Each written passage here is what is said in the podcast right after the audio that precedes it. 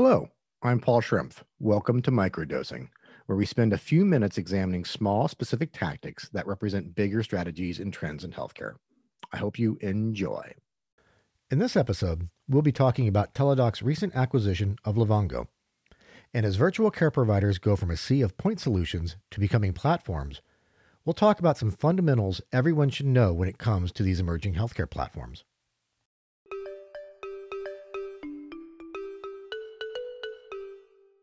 It is often said healthcare is local.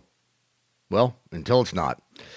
As we exited 2020, Teladoc and Livongo finalized its deal. At well over $1 billion in revenue, it's the largest digital healthcare provider. COVID 19 also spurred a long overdue adoption of virtual care as a primary source of care for many. We have entered a new era of the platform economy in healthcare, and Teladoc and Livongo is the biggest. Why do I use the term platform? Because that's what it is, and that's the new epicenter of healthcare the platform. Those that are leading platforms in healthcare will be the future of the U.S. healthcare system. They will influence behaviors of both payers, providers, and life science companies.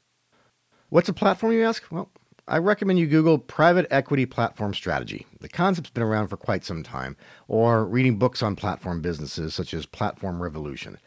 But given that this podcast is only a few minutes long, I'll try to explain it through some examples. Amazon's a platform, Uber's a platform, Airbnb is a platform. If you're a small retailer, Amazon is both your competitor and a channel for growth. Platform businesses have disrupted every industry they are in. For all you executives in healthcare, if you aren't familiar with them, get familiar with them fast. Yet, many health system executives almost seem to be intentionally ignoring this trend, betting on the fact that patients will follow their doctors and stay loyal to their health system or physician group. Well, I hate to break it to you, but I'm in my late 40s and I haven't seen the same doctor more than twice. I'm sure there are some doctor loyalties out there, particularly as you get into geriatrics and chronic conditions. But millennials, and even many of us Gen Xers, do not. And with PCP spending less than 10 minutes per visit with their patients, it's likely they don't have one either. Fierce Healthcare shared a stat in 2019 that 60% of younger patients will switch healthcare providers over a poor digital experience. That was two years ago, well before the pandemic forced people into the digital space and virtual care. This is not to say I don't value doctors. Nothing could be farther from the truth. There are countless physicians in which I couldn't imagine my life or the life of my loved ones without. I'm just saying I don't have a sacred relationship with one. And I would argue a doctor I see via, Del- via or Livongo is equally qualified as one with the average physician group. In the coming years, the platforms that are able to reach large swaths of patients and create loyalty or first choice will be where the industry goes. Nobody in healthcare has a viable business without patients. And where they go, so does the rest of the industry. Payers will chase it, and traditional health systems will seek referrals from them. Every healthcare executive should be well versed in platforms, platform businesses, platform economies, and the technology that it enables. In the meantime, keep an eye on Teladoc and Livongo as well as others such as Doc ASAP, First Stop Health, One Medical, and Carbon Health. And of course, Amazon. If you don't think Amazon is your next biggest competitor, you're not doing your job. And let me just go on a quick tangent here with Amazon. A lot of people like to lump Amazon, Google, and Apple together. I don't. Amazon is the only one who's been making meaningful commercial gains in healthcare. They've already taken their acquisition of PillPack and are a serious player in the pharmacy space. Many small clinics use Amazon as their supplier for disposables, and they already have Amazon Care in market with its employees in the state of Washington. They're a fully functioning provider, pharma company, and med distributor, as well as a benefits manager. Like I've been saying, they are a modern healthcare platform business. A big part of their success is having a large active consumer base that is transacting with them on a regular basis for a variety of things while people might interact with, say, Microsoft, Google, or Apple with the same amount of frequency, the number of transactions are lower. The power of Amazon is a loyal, actively transacting consumer base.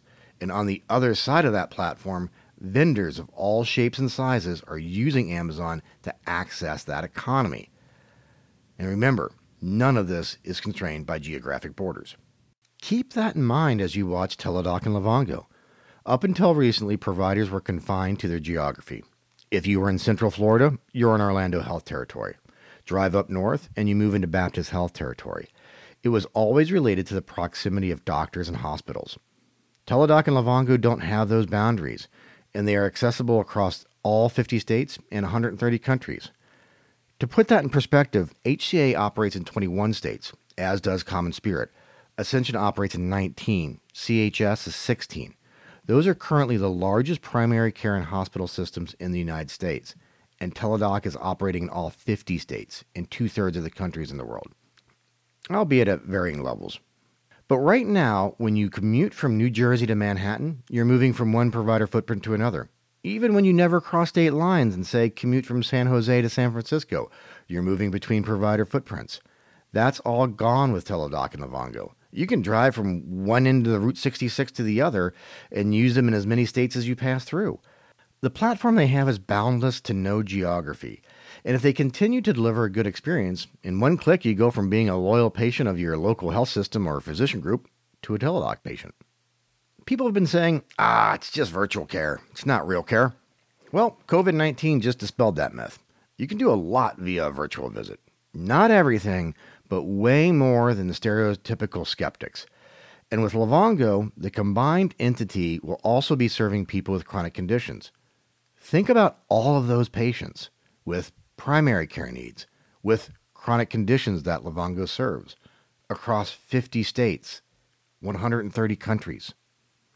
And the only thing in between is plan coverage, choice, and a click. And they aren't going to be the only one.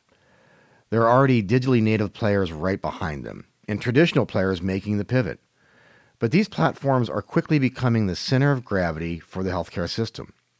This is why it's so critical for everyone in healthcare to understand platforms. Again, platform economies, platform businesses, digital platform, platform strategies, just all things platform.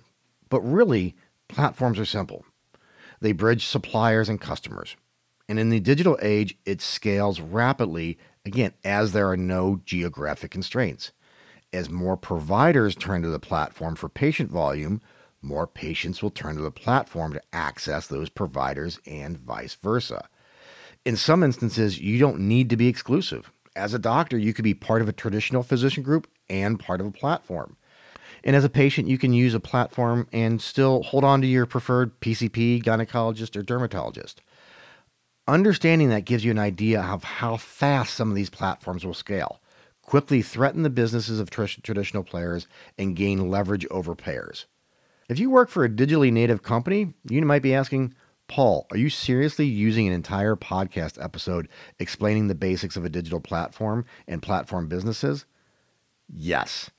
I know far too many CEOs of health systems, life science companies, and insurance plans that have no idea of how any of this works. And we're in the 2020s. Which, if you're a digitally native healthcare company, that's good news. You should be licking your chops. Most traditional healthcare players don't see you coming. Healthcare is no longer local. Doctors will remain important, but the intimate PCP patient relationship has been on a steady decline since we left the 20th century and will largely be gone by the end of this decade. Again, if you're a healthcare executive and don't know how platforms work or who the emerging healthcare platforms are, you're just not doing your job. It's a mistake like that is similar to domestic car manufacturers not taking imports seriously in the 80s, or traditional retailers not taking e commerce seriously at the turn of the century. Digital healthcare platforms are a well needed wave of change that is coming to healthcare, and it will change everything. And for those of you that are still a little confused, just go to Teladoc and Livongo and give it a try. Similar to your first experience with Amazon or Uber, sometimes it's just easier to experience it than explain it.